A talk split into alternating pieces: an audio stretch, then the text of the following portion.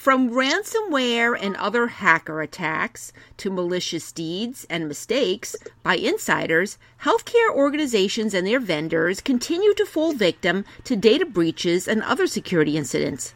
What are they still doing wrong? I'm Marianne Kolbasuk McGee, Executive Editor of Information Security Media Group. Today I'm speaking with Kate Borten, founder and president of privacy and security consulting firm, the Marblehead Group. Kate will be speaking to us about the kinds of mistakes that she sees covered entities and their business associates continue to make that put them at risk for all kinds of breaches and other security incidents, as we're seeing.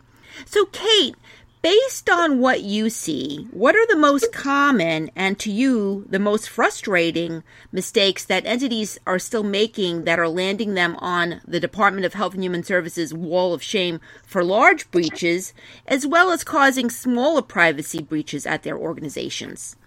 It runs the whole gamut. The HIPAA security rule talks about administrative and physical and technical controls and I think we're still seeing issues with organizations' recognition of the full gamut uh, and the expectation of a robust, mature information security program. This is 2017. I've been working on this since the 90s when HIPAA first came out, and I'm sorry that the industry hasn't made more progress. There definitely has been some, but not as much as, as I would have expected, and I think that we need to see. But I think there are some root causes that the the recent uh, task force report actually pointed out did a good job of. But with things like ransomware and the big breaches, it continues to be a question of a robust security program that is consistently patching, applying updates. Uh, of course, with WannaCry, for example, it's not clear when Microsoft actually was aware of the vulnerability in their software. Millions and millions of lines of code. There are clearly going to be vulnerabilities there, some software loopholes that can be exploited when they're discovered. So the NSA knew about that for a while, but until it got out, apparently it hadn't really been exploited so when Microsoft does come out with updates, with patches and fixes, we need to be pretty prompt getting on those. The reality is, at an enterprise level, doing it right takes resources. You really want to have a test bed. Anything that affects your organization, you want to test before you implement it, whether it's the Windows operating system or a browser, any other piece of foundational or structural software, you really need to test before you implement it in your organization because of potential conflicts with the application software you're running. So to do it right really does take a commitment to resources. And as we know, and the task force report pointed out, one of the chronic root causes of, of our problems is a lack of budget, lack of resources, a lack of expertise, those kinds of problems. So that's a one quick view. Making sure we have adequate backups and keeping those separate. So on sometimes cloud backup is a good idea in this case because it's if your uh, local network is subject to malware, we don't want that malware or the in- intruder to be able to get to your backups and infect those backups as well.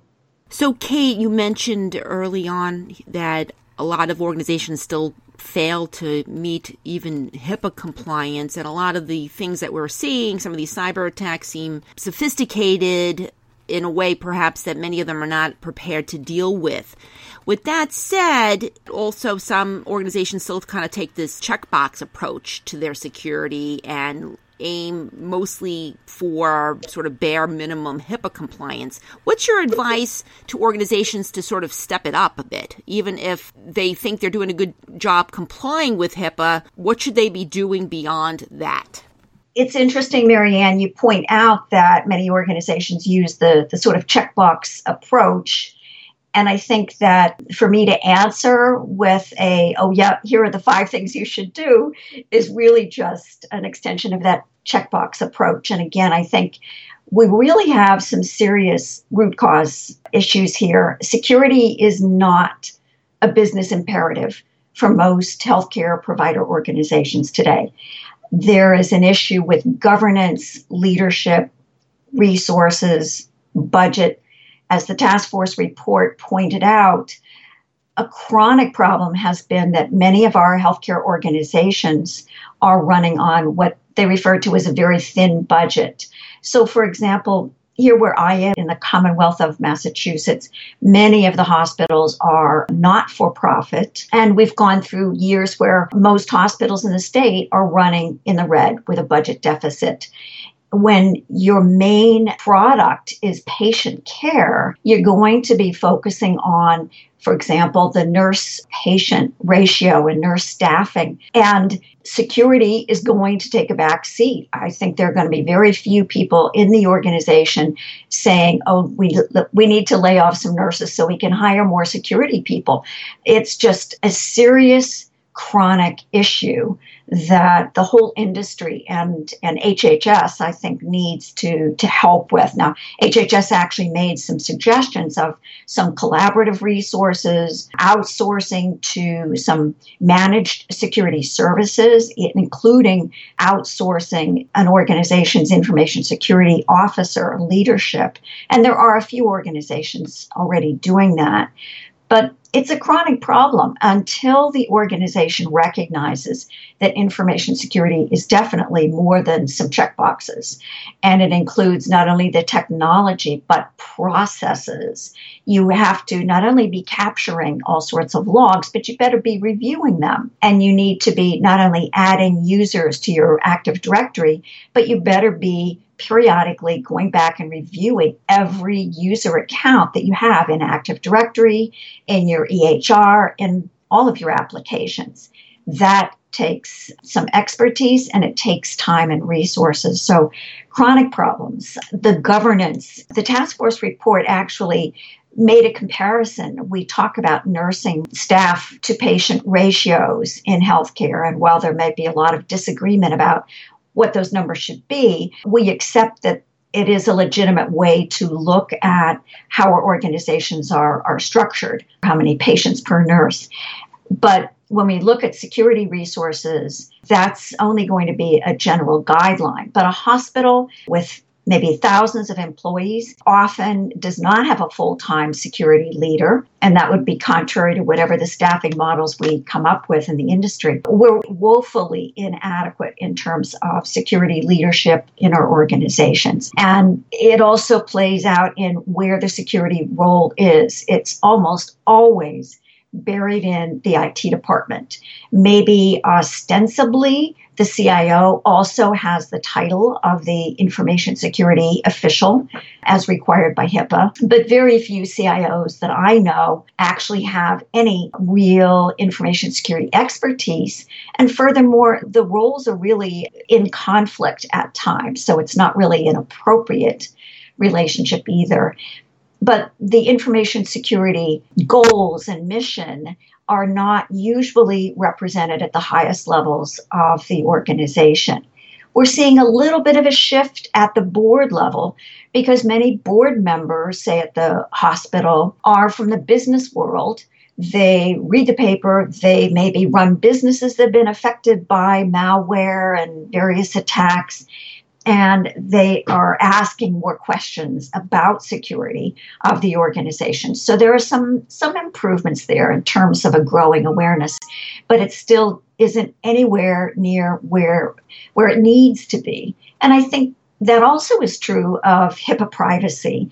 I think there have been a number of guidances from HHS in the last year or two focusing on patients' rights and we find that many organizations are not doing a good job of fulfilling patients' rights, access to their own information in an easy way in various electronic formats and so on, and a lot of overcharging. So HHS has made it very clear they don't think patients should have to pay for a copy of their own records, but they do give a lot of guidance on what organizations are permitted to charge. And yet we see organization after organization violating those, probably not willfully, but they're not really as focused on on those patients' rights as they should be. And again, I think it's a leadership issue. Oh, organizations that don't post privacy notice. I had to go to a blood lab to get some blood drawn for my annual physical recently, and it was a very small space. But as we're standing in the waiting room with the person who's about to draw my blood, she's verifying all my identity credentials orally in front of everybody in the waiting room. And I said something to her in a quiet tone, like, you know, this really isn't HIPAA compliant. She wants my date of birth, my address, my everything. And she said, well, we've been told that it's fine. Dismissed it. Organization leadership, we need better understanding of what information security is all about and I don't just mean the security rule. You can go to a law firm and buy a set of policies that just mimic the regulations. That's not an appropriate response. We need information security, professional expertise. There are internationally recognized credentials and professional societies that we can draw on for assistance. And we need HIPAA privacy, knowledge, and leadership there was in the news recently an executive who released the name of a patient to the press without the patient's permission. That should never have happened. Organizations in the business of healthcare, providing healthcare, need to be so steeped in these regulations that they are always cautious about talking publicly about patients. That should have, that executive should have talked to the privacy officer and said, is it appropriate or not, before ever revealing that patient's identity. So I think this lack of a really strong governance structure with security and privacy leadership at the very top of our organizations. This is not, security is not just an IT problem And we still are facing these issues that have been around since HIPAA in the 90s. Kate, what about medical devices? In the WannaCry attacks, the ransomware infected medical devices from at least one manufacturer that's admitted this publicly. What security related mistakes do you see healthcare entities continue to make, or for that matter, inaction that's leaving these medical devices vulnerable to potential security incidents? Medical device management, I think, is a real headache for provider organizations. They have a whole different life cycle and management than the typical devices managed by the IT department, the end user workstations, whether they're desktops or laptops or tablets and smartphones that are usually the, the standard fare of the IT department.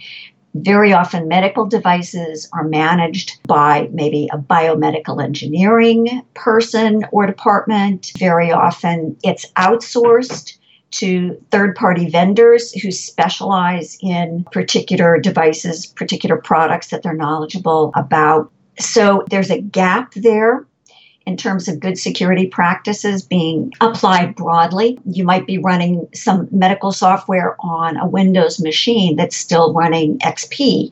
There are historic issues with the medical device manufacturers who, of course, are under very special constraints because these are just because of the nature of medical devices and the harm they could cause a patient if they are somehow inappropriately modified. So I'm sympathetic with the device manufacturers, to some extent, but they are also sometimes not sufficiently responsive when the underlying operating system, for example, is flawed and we know it and we know it's vulnerable, but we can't update it because the device, the medical software, it is not going to work appropriately on it or it hasn't been adequately tested and certified. So the FDA is is clearly closely involved in this. And again, the recent task force report talked about medical devices and talked about collaboration with the FDA. And there's obviously a lot of crossover there. I'm glad to see that that's an issue that was highlighted in the report.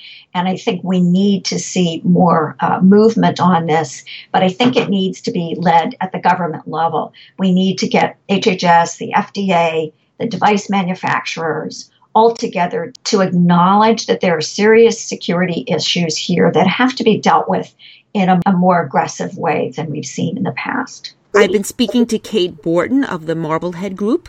I'm Marianne Kolbasuk McGee of Information Security Media Group. Thanks for listening.